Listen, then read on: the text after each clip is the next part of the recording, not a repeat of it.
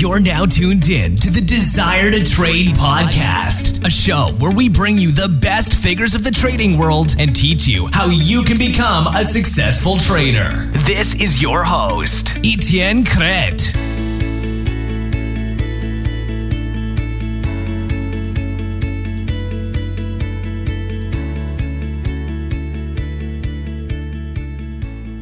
Hey, what's up, trader? It's Etienne Crete, founder of Desire to Trade, and welcome to episode 59 of the Desire Trade podcast. The podcast this week is with a good friend of mine, which I met a couple of times in Montreal, Albert Mate. Now, you're going to see that this trader has a good background. He started to do a lot of trading, and he's been doing a lot of manual trading. Then at some point, he realized that this was not really for him, and that he had to find a way to get himself out of trading to be able to make money. And that sounds funny, but it's really what happened. So you're to see this interview is packed with lessons and we dive a lot into how to create a system that's going to replace yourself to trade. Now this is great if you want to code something or if you just want to learn about it. And there's going to be a lot of lessons about trading in general. So I'll leave you with the interview with Albert Mate. I'll come back at the end with the takeaways. All right, so today I'm with Albert Mate, and Albert has a really interesting story to tell today. He's basically has been working in trading for a long, long time, but now he's working with something really cool. And I talked with him a couple of times in Montreal here at the meetup and at different place. And I'm really excited to have you here today, Albert. How are you doing? Pretty good. Thank you, Etienne. How are you doing? Cool. Very good. Thank you, as always. So I want to ask you, what is one quote that inspires you? A quote that inspires me, I would say, uh, I had a quote on, on one of my posters when I was a, a young child in my room that said, In life, be happy, but always be yourself. It was written in Spanish. My parents are Spanish, but it basically translates in life, try to be happy, but above all, be yourself. So I would say that's the quote that uh, comes to mind. I love it. And so tell us what's going on these days in your life exactly. Uh, well, these days, pretty busy. As, as you mentioned, uh, I'm working on something new. A year and a half ago, I started a fintech startup called Albi Trading. It's an algorithmic trading company, turnkey solution for uh, portfolio managers to help them beat the S&P 500. Well, that's a short answer. The long answer, there's a lot of things involved, but the short answer, yes, I'm 100% working on uh, Albi Trading, and that's what keeps me busy these days. It's pretty cool. Isn't that a tough goal to beat the S&P 500, or is it pretty easy? Well, it is a tough thing to do. According to statistics, 85% of portfolio managers are unable to beat the S&P 500 consistently, and therefore that's my goal. I'm proud to say that my results are conclusive. I've beaten the S&P 500 the last five and a half years. These are back-tested results, and so yes, it, it's very hard, but when you're focused, you have a dream, and you believe in something, and you're passionate, I think you can achieve pretty much anything. Hmm, cool. So at this point, you're involved in uh, algorithmic trading, right? But that's not the way you started. So tell us exactly how you started to trade. Okay, I started. I'm going to show my age a little bit here and there, but I started in '98. Uh, I started uh, trading uh, scalping fractions. This was before the stock market was in went to decimalization. So uh, I started uh, scalping teenies or one sixteenth of a dollar, and the objective back then was pretty simple. You try to scalp a sixteenth, or a sixteenth is a six and a quarter pennies, and you try to do that a hundred times a day on a thousand shares. So that would probably give you about 625 US. So that's how I started. Yeah, scalping uh, teenies. Were you working at that time for uh, a bank or institution or for yourself? No, this was for myself. For those that don't know, I've had a um, successful software business, which I uh, sold a year and a half ago to focus on Albi trading. And back then, I also, no, I had started the seven years prior. And so I had some disposable income and I wanted to try it out. And so I was trading for myself, but I was trading at a Montreal firm called Swift Trade at the time. I don't know if they're still around, maybe. But yeah, I had my own little uh, little desk and my three computer screens, and yes, I was doing it for myself. Hmm. And how was your learning curve as a trader? Did you have trouble to learn? Actually, back I don't know if you remember, you're a young young fella.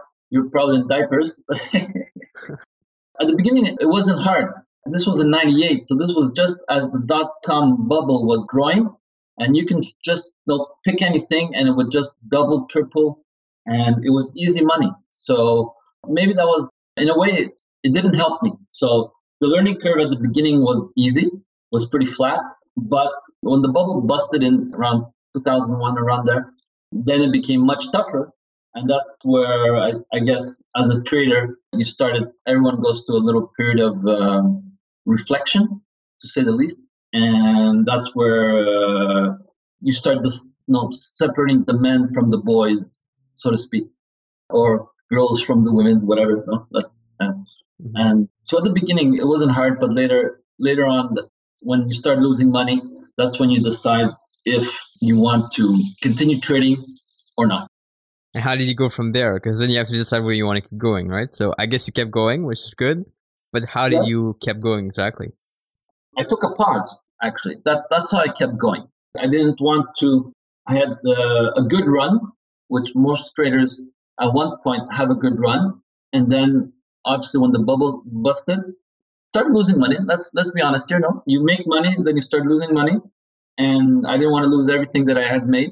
So I decided to take a pause, step away, let the emotions get back into check and whatever. And that's what I did. I took a pause and then later, uh, a couple years later, went back and started trading again. And did you have to go through any course or any, like, how did you keep going after? Well, I always remained passionate about the stock market, but I knew I had to take a different approach. So I, I did take some courses, I read some books, and when I felt motivated, well, I was always motivated, but when I felt ready or emotionally, so to speak, in a better place for trading, that's when I I started trading again. And you mentioned a good point, which is the fact that you have to be emotionally ready to trade. Yes, so. I totally agree with you. Uh, people might think novice traders. I think there's a cycle, there's a process. You don't just wake up one day and say I'm going to be a trader. Uh, there's a huge process involved, and uh, but at the beginning, so I think we go through at the beginning we go through academically we think oh okay i have to learn the mechanics of a trade. If i know how to do the mechanics of a trade if i can read a couple maybe a book or two take a course or two and then you know, apply what i learned academically i'll be a trader. But that is only in my opinion uh, based on experience just the tip of the iceberg. There's a whole process that goes there's, there's a maturing. You have to mature as a trader in order to become successful I've personally never heard of anyone who became a successful trader at the beginning. Now, making money does not make you successful, in my opinion. Success comes out of consistency because we've all made money at one point in time. The goal is to be consistently making money. I think that's the hard part. So I think it's it's a process which evolves, and uh, you have to know your feelings. You have to be in touch with what goes on between your brain, not between your ears and your head, to be able to recognize your emotional state and to have the discipline to be constantly listening to yourself, basically. And just to go back a little bit, how would you define someone who is emotionally ready to trade? That's a tough question. Someone who's ready to emotionally trade.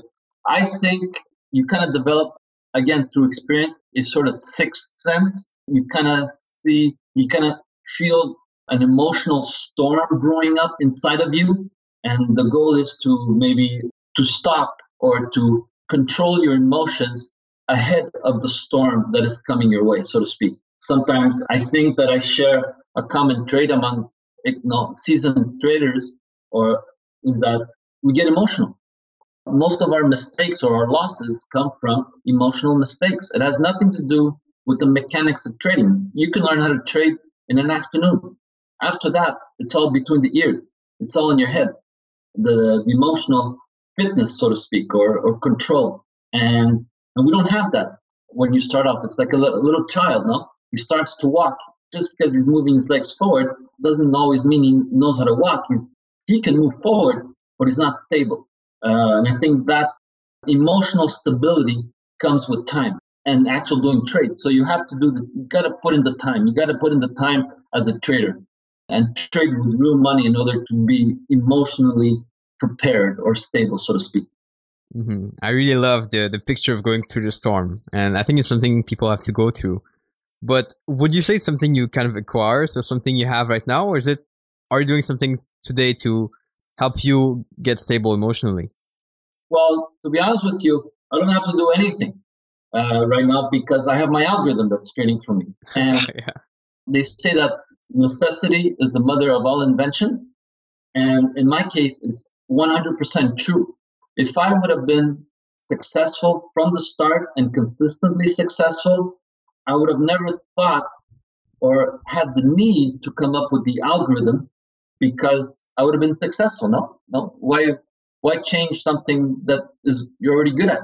So the algorithm came out of my necessity to become consistent. And to be honest with you, I don't as, as years accumulate, uh, though I'm still as passionate and uh, about the stock market and everything. As you get older, you know, you have a little more, little less patience, and instead of working, you know, 14 hours a day, you you maybe work 10 no, hours. So you kind of slow down a bit. That's what I'm saying. And therefore, the algorithm was my way of, of, of saying, no, this is how you be, can be consistent. Because looking back, and like I mentioned, most of the mistakes, if not all the mistakes I made that caused my biggest losses were due to my emotions or my lack of discipline. So therefore, I knew I had to distance myself from the keyboard in order to be consistent. Because as you probably know, when we're intellectually, we all know what we need to do.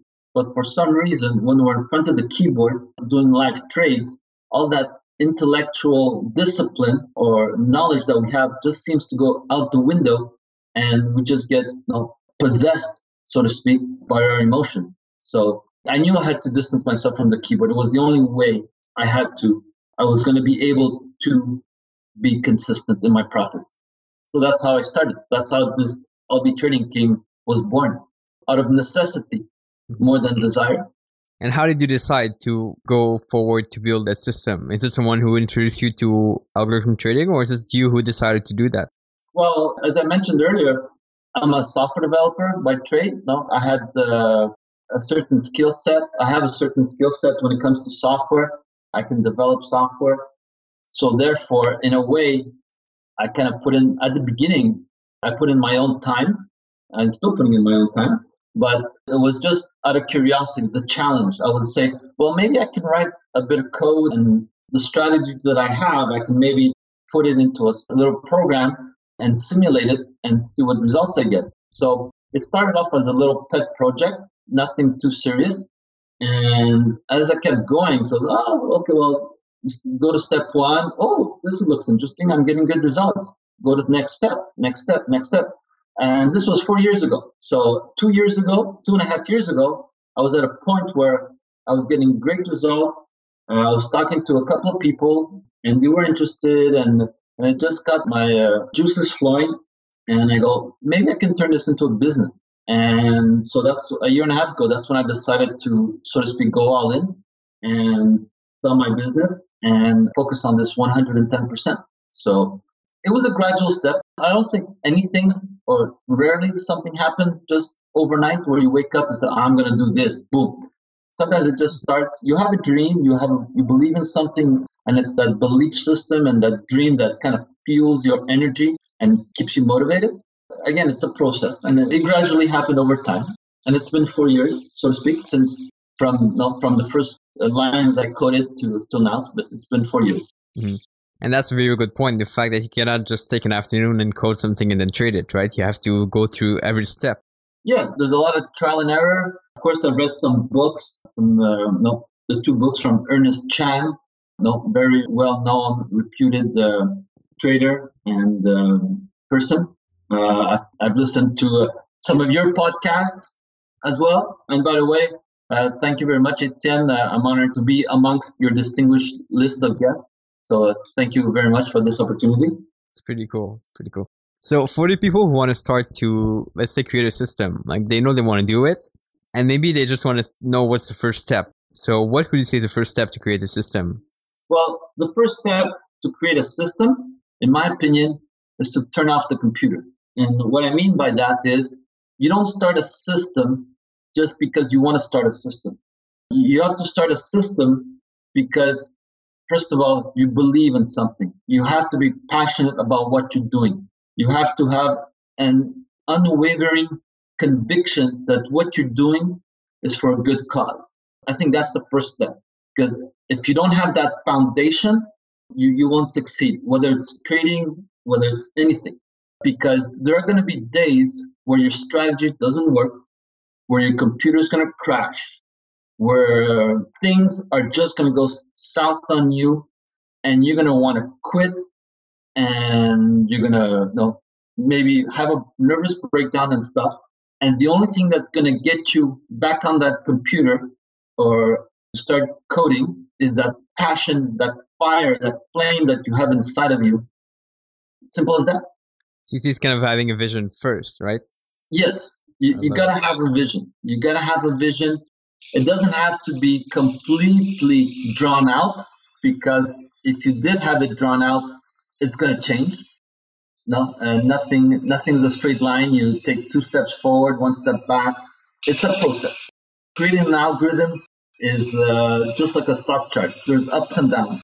And once you have this kind of vision, then what would be the next step to create your system? Now it depends what skill sets you have. No, if you're a software developer, you already have a major skill set because you can put in your own time.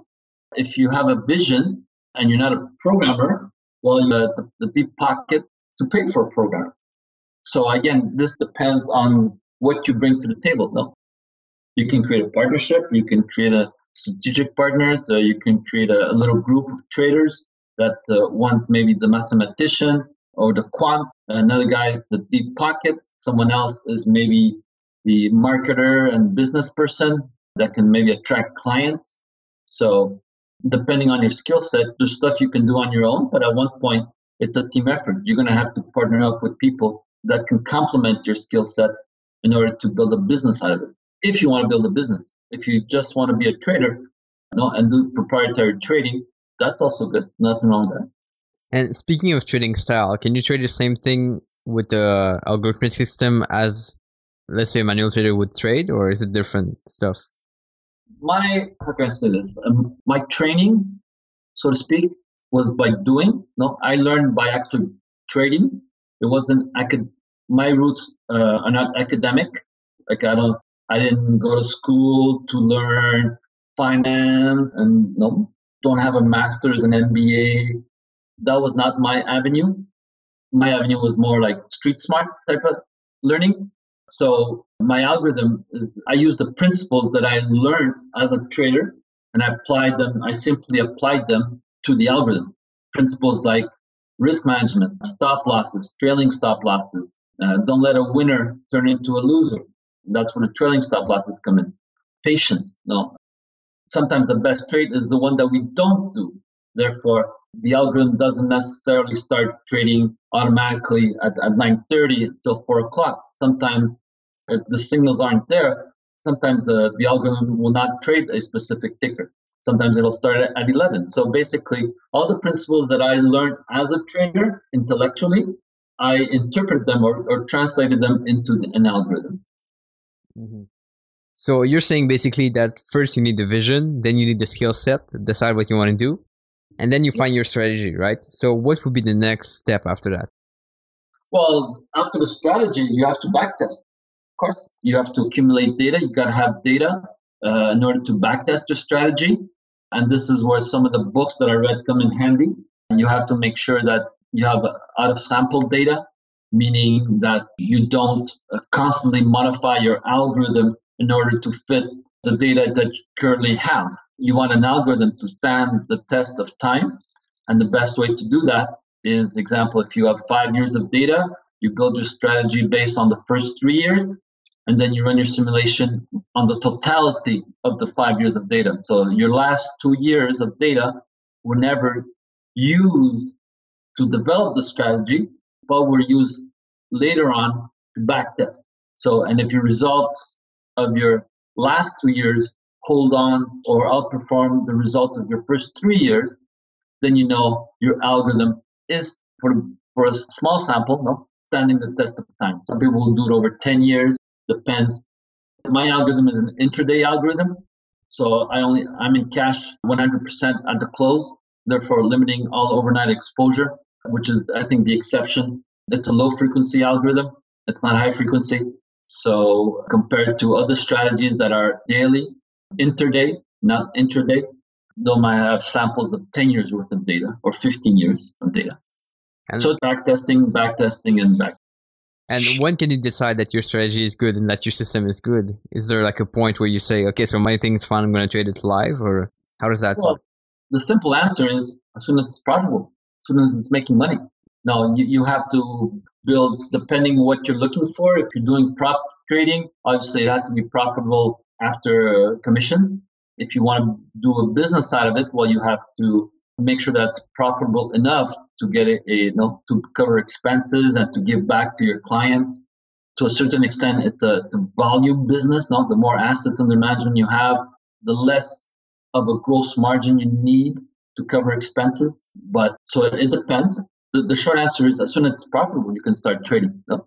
And the question is, how profitable does does it have to be? That depends on what you want to do with it. Do you want to just do prop trading, or do you want to make, turn it into a business? Mm-hmm. And then I figure that the next step is going to be to find financing, right? Because you cannot only trade your money if you want to do a business with that. Well, you could, but it's a slow process. And again, it depends how big is your nest egg, what disposable income you have, and you're willing to put. Yes, financing. You have to. This is the whole business aspect. The you got to you know you there are many ways of, of funding. Uh, you can do angel investors. Uh, you can do venture capital. I don't think going to a bank. I don't think a bank will ever loan you any money for type of project unless you you're willing to give up your house. But so and there are websites that will help you, uh, you know, find a VC or an angel investor groups. And you no, know, sometimes just uh, you gotta go to meetups, no? Uh, meetup yeah. contacts. Yeah, exactly. no one's gonna come knocking at your door, that's for sure. So if you're serious, you gotta get out there and pound the pavement, as we say. No, you gotta go to meetups, uh, start making contacts, be a people person, uh, try to LinkedIn, make contacts, and again, it's nothing is defined. No, you you, but you have to have the vision, and you kind of work it out as you go sometimes but it starts with a vision and, and, and getting out there. Mm-hmm. And this is something I've seen you work a lot on, right? Because you, you, you want to get it and you have this vision yourself. So that's pretty yes. good. Yes. I kind of started taking as my show on the road, so to speak, about a year ago. And within that year, I must say, uh, I think I'm doing okay. I've made contacts. I've met with VCs, angel investors. I have one coming up. I've met with hedge fund, asset management firms. Some no, they say they're interested, and uh, actually they all say it's interesting. But I've learned to read between the lines, and when someone says interesting project, they're actually saying good luck and don't ask me for money. uh, but it's okay. You know, you're polite and you say thank you very much for your time, and but in a way that kind of motivates me even more. No, you got to find motivation where you can, and uh, when someone you know, kind of very politely and diplomatically uh, shuts the door on you, uh, says, okay, thank you very much. You, you take that, you take that, you, you harness that energy, and you just work that much harder to prove them wrong.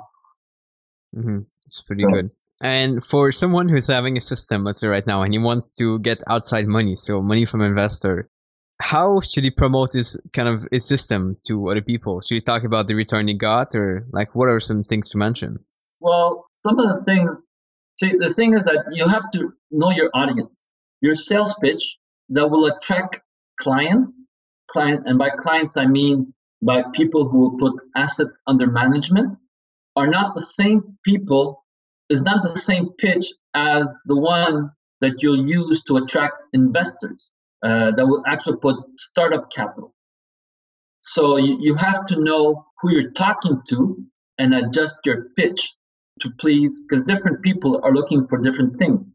Example, no, someone, a client, someone, a high net worth individual who wants to put maybe a 500,000, they're interested in returns. And even then, different customers might be looking for different things depending if it's a, a young high net worth individual in the mid 20s, early 30s, no, obviously he's got some business success or some success. No, he's maybe a little more adventurous uh, versus to someone who's maybe near retirement or at retirement and therefore looking to preserve capital and is risk adverse. You have to know who, you're speaking to, to in order to to adjust your key selling points. Sometimes from the investment side, if you're looking to angel investors, you want to might be partners and be with you for the long haul. And again, it depends what type of angel investors. Some of them, you don't just want someone who has money because a lot of people have money, but not everyone has money and a skill set that is a good mix for you. You want to try to build a dream team that everybody brings something to the table. But if you just bring money and nothing else, you probably don't want him as a partner. The money might be tempting to take, but you have to have a vision. You have to know what everyone brings to the table and, and, and decide what you want to do. And finally, a venture capitalist they work a little differently. They need to have an exit strategy. Well, they have an exit strategy. Uh, the money they will invest from you did not come from them. They come from they were that money comes from someone else, either like a pension fund. They'll have like a hundred million dollar fund, and they take that money, they turn it around, they invest in startups, and within seven to ten years, they got to have a return on that investment, which they will later give back to the pension funds that invested in their $100 million fund, so to speak.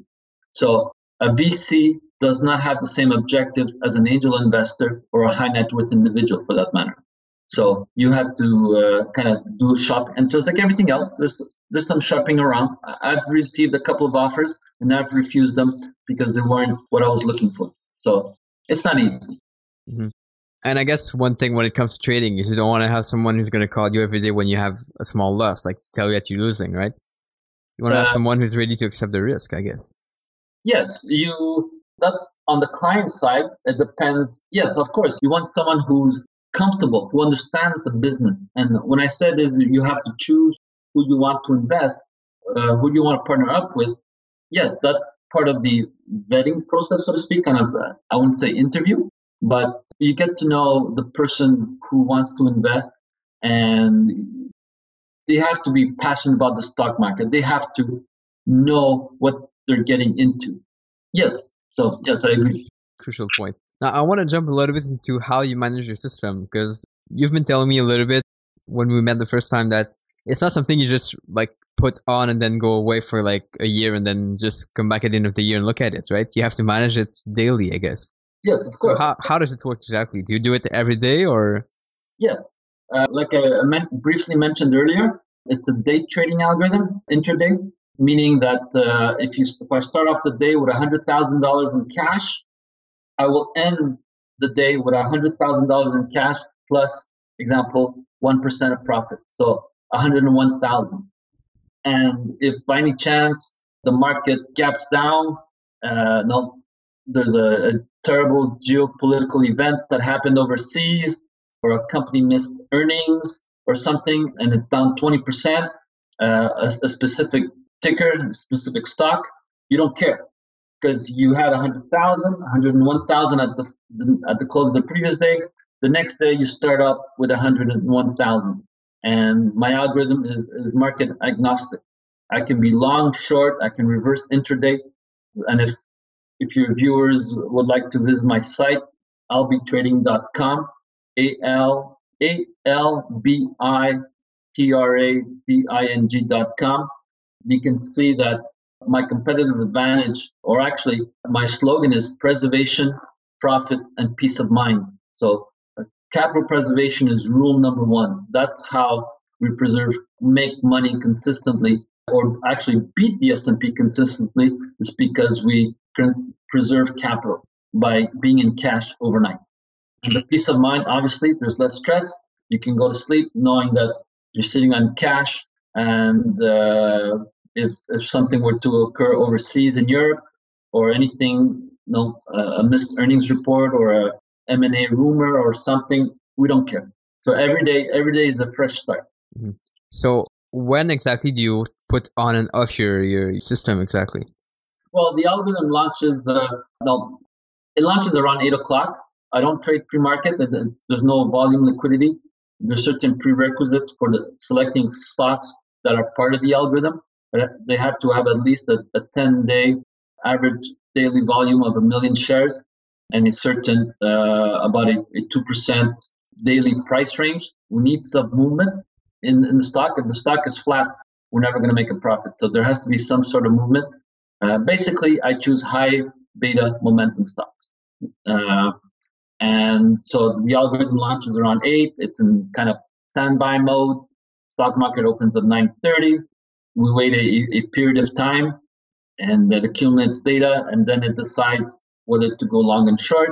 And then it just takes off automatically. There's nothing to do.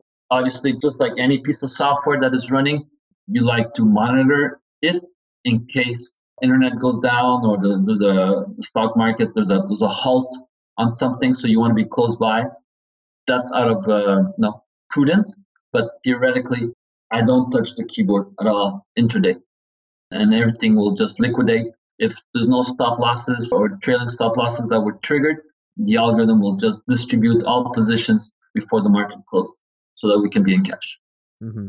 And then how and when do you monitor the results? Because I guess you don't want to be obsessed by the results, right? But you do want to monitor them. So how does that work? Well, uh, how do we monitor them? Well, you can monitor them through your desktop, but uh, I trade on the interactive. I use the interactive brokers platform uh, to place the trades.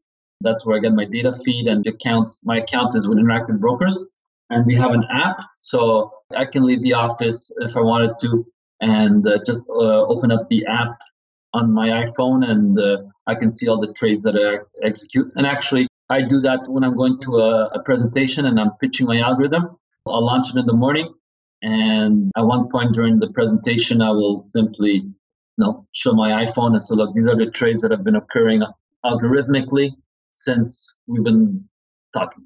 So, yeah. That's pretty cool. That's pretty cool. So it can be monitored uh, over the over the phone, uh, no iPad, or from your desktop. Mm-hmm. And then, do you ever kind of review the trade to improve your system? Oh, for sure, constantly. At the end of the day, part of my routine is I download the data, the data gets stored to my simulator, and I look at the results. No, I try to, um, I look at patterns. I'm constantly asking myself questions. No, I think the stock market is the ultimate puzzle.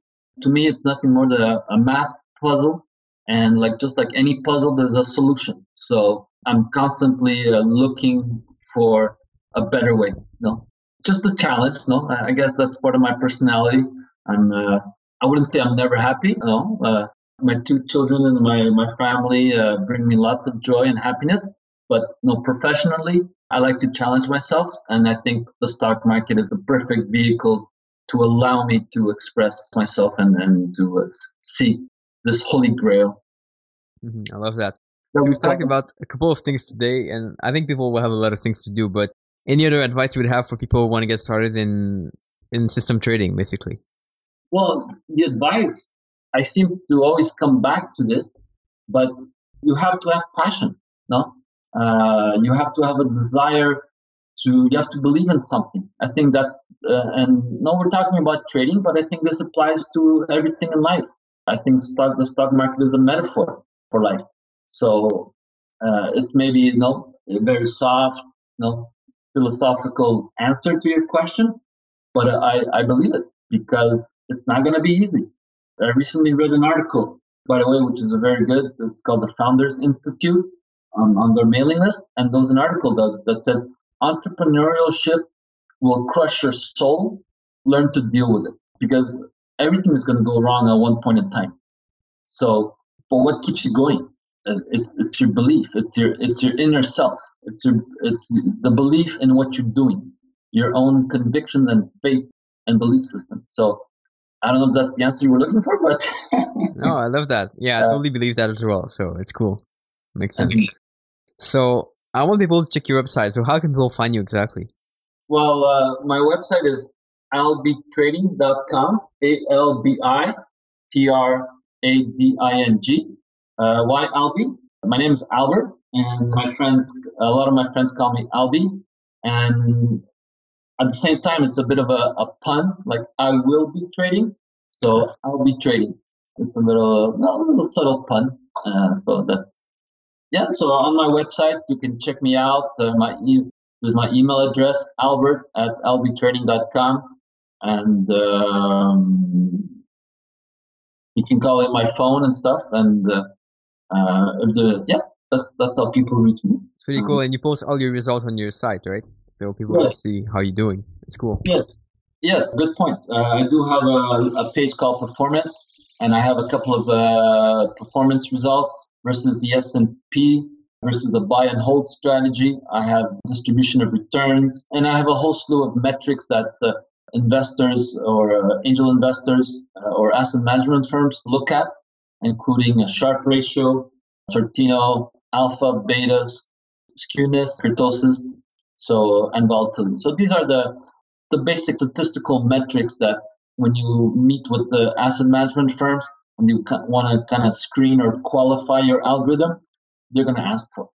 So, um, again, I didn't have these at the beginning, but I, I met with an asset management firm last year, and he asked me uh, some questions, and I went, "What?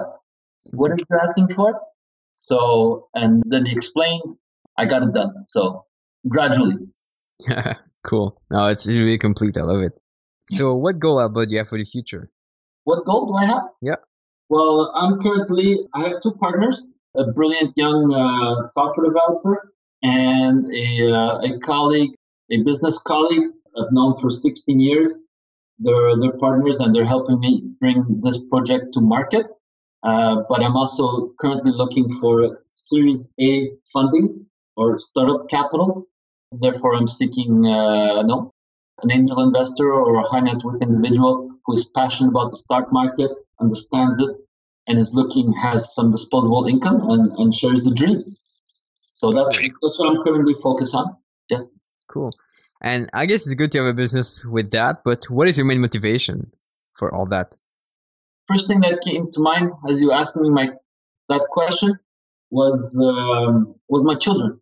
Uh, I have a young family, started a little later, uh, but uh, I, I, guess I want to make this world a better place. Um, I want to. Um, I've been fortunate enough to uh, travel a bit around the world. I've been to South America.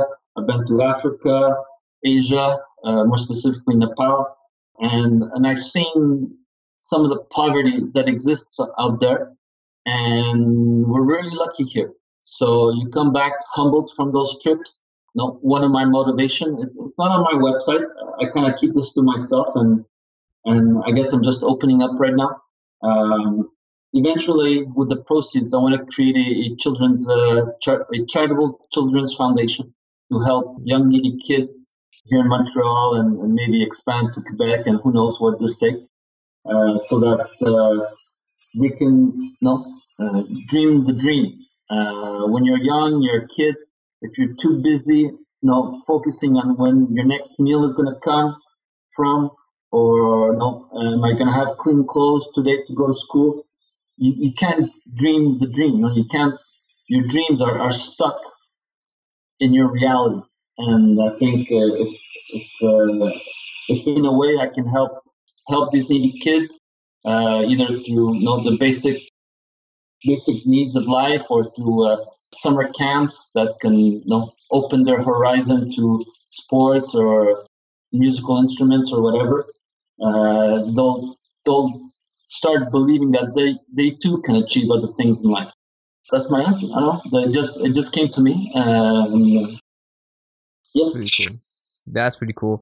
So Albert, I just, I just want to remind the listeners that all the show notes are going to be on desiretotrade.com. So if people want to find the link we talked about, I know you mentioned a few books, so we'll put the links there and the links to your website as well. And we have a question we always ask the guests at the end of the podcast. And it is, if you could give only one sentence of advice for traders, what would that one sentence of advice be? Believe in yourself. Don't let other people tell you what you can or cannot do. If someone says it can't be done, it's because they can't do it. No one has the right to tell you what you can or cannot do. So I would say, believe in yourself. This is great. So Albert Mate, thanks a lot for being on the podcast. It's been a pleasure to have you here. Thank you, Etienne, once again for having me. Again, no, thanks for this opportunity. I listen to your podcast uh, regularly. I've learned many things from um, your other guests, and uh, I'm honored and privileged just to be among them. So, among right. them. And for all listeners, I'll see, I'll see you in the next episode. Ciao. All right. So Albert really did a lot of things and he's working hard right now to promote his system, his algorithm, and he's trying to get investors. And this is interesting because he talked about what you have to do when you want to get investors to invest in your trading. And that's great because a lot of you as listeners of the podcast might want to have people to invest in your trading, but you have to know what people are looking for. That's the first thing. And I tried to go as deep as I could for these questions in the podcast. But if you guys have any questions for Albert, either check out his website or check him out in the Facebook group. I made sure to add him there. So you can ask questions and connect with Albert. Now check this out at desiretotrade.com forward slash group and you'll see the Facebook group. You can join for free. And I would love if you can take two seconds to leave a review on your favorite podcast platform, whether that's iTunes, Stitcher, or whatever else you're listening to podcasts on. This is not only for me, but it's to help the podcast grow and help reach more people. And the more we can reach people, the better the impact we can have on other traders. And getting in trading is really not easy, but I really want to be able to bring something of value and bring something that people can use. So I'm all about that. And if you leave a review, send me a screenshot of it and I'll send you a bonus back because I want to promote those reviews and I want to help people. So send me a screenshot of your review at podcast at desiretotrade.com and I'll send you a nice bonus back. And on that note, I'll see you in the next episode of the Desire to Trade podcast. Ciao. Thanks for listening to the Desire to Trade podcast. To get all the information on this show, free articles, and unique resources, make sure to check out www.desiretotrade.com and subscribe. Please leave us a review and let us know what you thought about the show. It's time to become the best trader you can be. See you next time.